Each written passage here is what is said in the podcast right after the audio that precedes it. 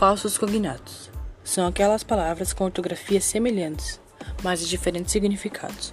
Exemplo: pretend se parece com a palavra pretender, sendo que pretend significa fingir. Intend essa palavra se parece com entender, mas o real significado dela é pretender.